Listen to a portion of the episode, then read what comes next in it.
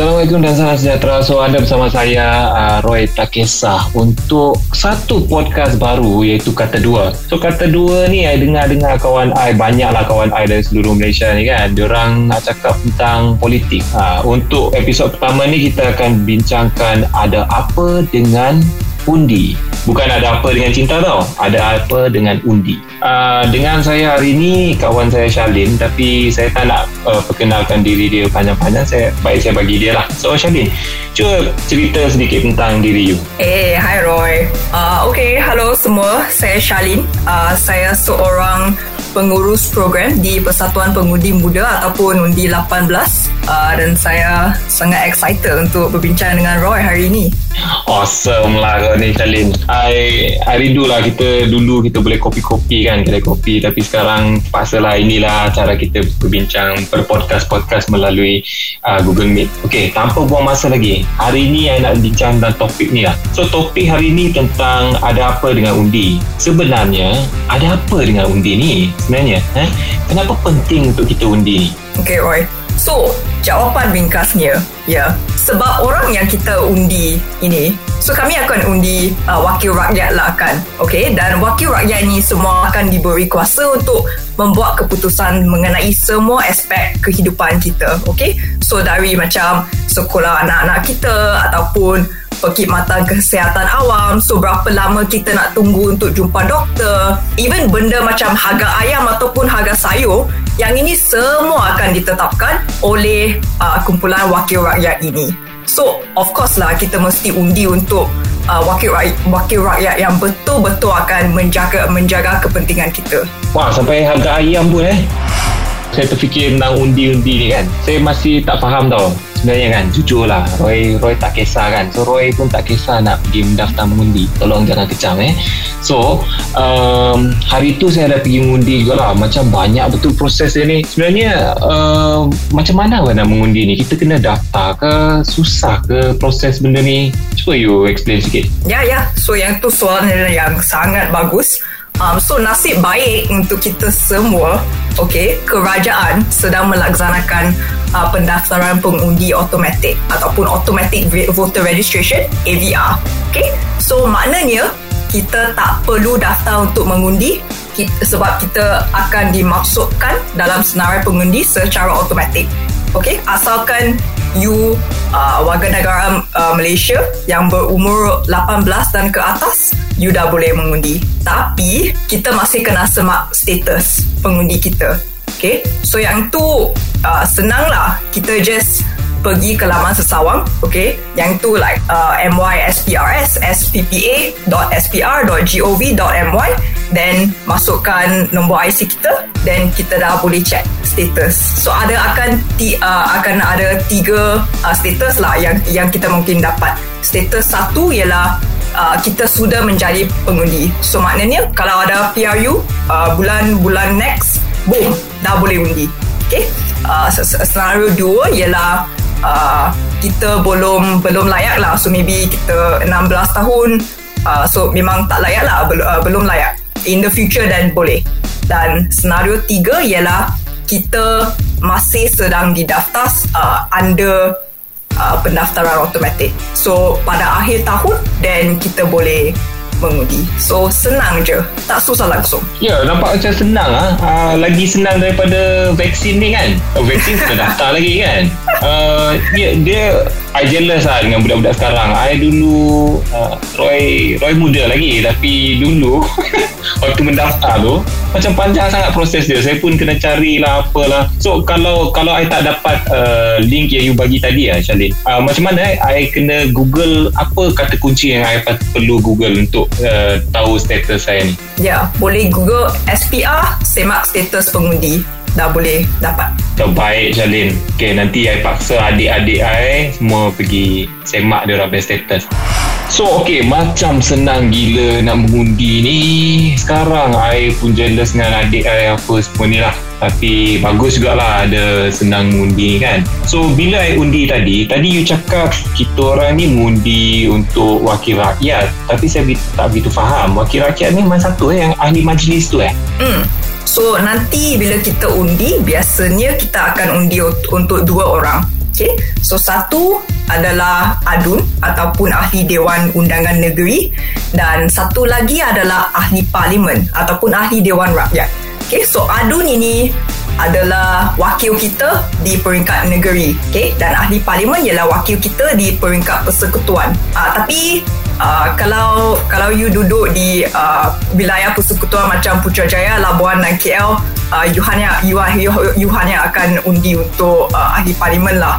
Sebab uh, wilayah persekutuan bukan negeri kan? So memang tak ada tak ada adun untuk diundi. Oh macam tu. Dia ada beza juga eh. Dia macam wakil-wakil uh, main bola sepak kan? Dulu saya pernah wakil negeri. Uh, macam gitu eh. So kita undi untuk orang yang mewakili kita. Tapi kenapa kita nak undi orang ni? Um, so I masih tak faham pasal you cakap orang ni mewakili kita kan So kita undi orang ni untuk apa? Dia dia orang wakili kita untuk dalam apa? Yeah. So dia dia orang wakili kita dalam dalam proses demokrasi lah. Maknanya uh, mereka akan bawa semua-semua isu kita dan membangkitkan di peringkat undang-undang. Oh, okey okey okey. Uh, macam orang bahas itulah yang kita uh, I tengok orang bahas di parlimen tu kan macam kecoh dekat parlimen sikit-sikit maki kat satu tempat, satu lagi maki ke satu tempat lain kan. Ya. Yeah. So okay I, nak, I pernah nampak parlimen Adun I macam Jarang lah Tengok orang berdebat adun. I pernah tengok parlimen lah tapi um, I, I masih tak faham apa sebenarnya kerja adun dengan ahli parlimen ni. So okay, so biasanya kan kita nampak macam uh, ahli politik uh, akan like cut ribbon, akan merasmikan majlis, okay? Tapi itu itu bukan macam tugas hakiki lah, okay? So tugas hakiki adalah secara ringkasnya, okay? Adun dan ahli parlimen ini bertanggungjawab untuk mengubah dasar dan merangkap undang-undang untuk kita semua. Okay, so undang-undang ini, dasar ini akan akan membawa impak kepada kita semua lah. Sebab itulah penting untuk kita memastikan bahawa adun dan ahli parlimen kita sendiri ada menghadiri sidang sidang dun dan dan sidang parlimen lah kan macam macam Roy cakap tadi. Uh, sebab di situ mereka dapat uh, macam Roy cakap tadi membentangkan membahaskan dasar uh, walaupun kecoh at least mereka ada bahaskan kan uh, dan dan mereka dapat merangkap undang-undang mereka dapat membangki isu-isu semasa yang berkepentingan umum mereka dapat uh, menyuarakan keresahan umum terhadap sesuatu dasar ataupun pelaksanaan uh, sama ada uh, berkaitan dengan ekonomi, kewangan, pengangkutan, kebajikan ataupun uh, uh, anything lah right So I terfikir lah soalan pumas ni kan. You cakap orang boleh bahas apa-apa yang memberi impact Atau memberi kesan pada hidup saya kan. Yeah. So macam yang tadi you cakap tu sampai harga ayam tu pun lah So harga ayam tu pun diorang kena wakili kita lah. Yeah. Oh macam tu. Okay so penting juga lah saya mengundi ni. Ha. So kawan-kawan yang mendengar ni kalau korang tak mendaftar atau tak ada pergi mengundi, ha, rasa macam sedih juga lah. Nanti harga ayam korang meningkat lah dekat tempat korang.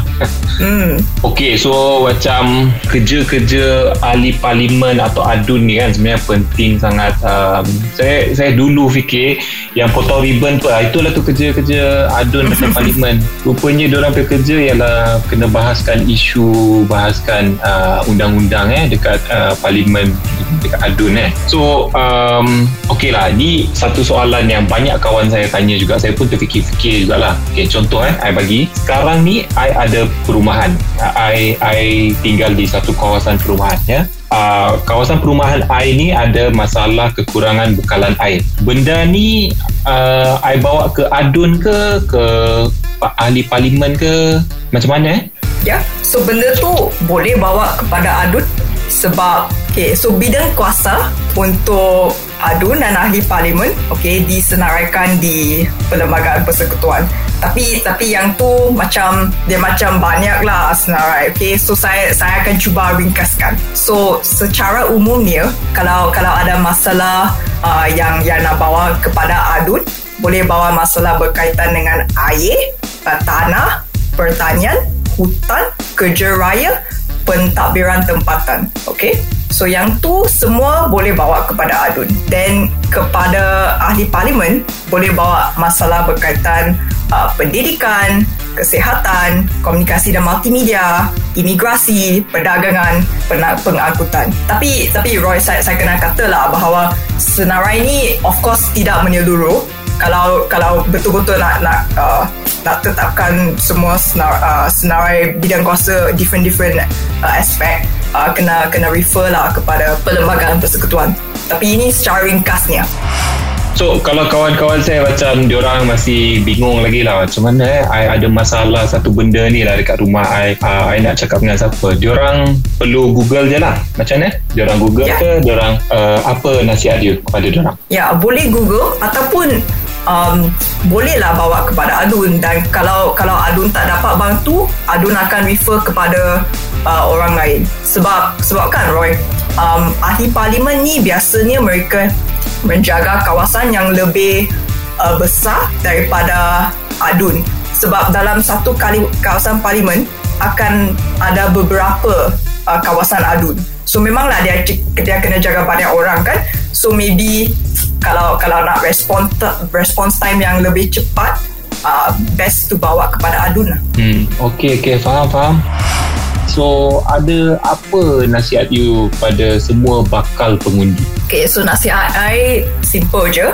Um, so sebelum you mengundi, boleh buat sikit research dulu. Okay, so macam simple lah kenali calon-calon yang yang sedang bertanding tanya mereka apakah yang apakah yang mereka janjikan kepada pengundi apakah yang mereka janjikan kepada orang macam you lah okay um, dan kalau calon tu dia memang sedang menyandang jawatan. So maybe, maybe dia nak uh, second term di kawasan you tengok dulu kalau dia betul-betul ada tunaikan apa yang dia janjikan pada pilihan raya sebelumnya. Okay then you kena decide sama ada prestasi dia uh, memuaskan atau tidak. Then then you undilah uh, sebaik-baiknya. Okay tapi tapi uh, saya juga rasa bahawa tanggungjawab kita sebagai orang Malaysia sebagai rakyat kan tidak berhenti di kotak undi lah. Right? So sebel, se, selepas pilihan raya pun selepas calon uh, siapa-siapalah telah menang okay, kita kena terus tanya mereka dan mempertanggungjawabkan mereka uh, untuk tunaikan janji semasa kempen. Sebab takkan uh, kita nak just biarkan mereka cakap apa-apa and after that uh, tak tak deliver langsung. Takkan right? Kita nak so kalau kalau uh, dia orang uh, promise you know harga ayam yang yang yang uh, cheap dan mereka kena tunaikan. Yes. Uh, ataupun uh, then kalau tak Roy kena kena bagi duit yang lebih kepada mak Roy kan? So kita kena ingat bahawa wakil rakyat mereka bukan saja yang berhormat tapi mereka juga yang berkhidmat. Dan orang yang mereka berkhidmat adalah kita. Sebab mereka wakil, wakil rakyat uh, so mereka ada tanggungjawab untuk membawa isu-isu yang yang berkepentingan rakyat dan kita sebagai rakyat Malaysia kena memainkan peranan untuk memastikan bahawa mereka berbuat begitulah right untuk bersama-sama membangunkan uh, negara. Ya betul Shalin. I dah banyak kali dah ni macam dengar kawan-kawan I cakap I pantang lah nak undi-undi ni. Diorang ni diorang cakap je uh, banyak waktu pilihan raya kan. Lepas pilihan raya tak buat apa-apa. So I pun setuju lah uh, Shalin. Saya rasa kita kena tekankan kepentingan untuk mereka mengikuti janji-janji mereka dan yeah. jangan risau kawan-kawan kalau korang nak tahu tentang isu-isu lain mengenai isu-isu pembangunan kita yang terkini ni boleh ikuti podcast series kata dua di Rakita dan melalui platform Spotify Google Podcast dan Apple Podcast ya. So um, mungkin episod lain lagi lah kita jumpa dengan kawan-kawan Shalin, kawan-kawan saya juga. Uh, so Roy tak kisah sini uh, sampai sini je lah. See you at the next episode. Thank you very much everyone.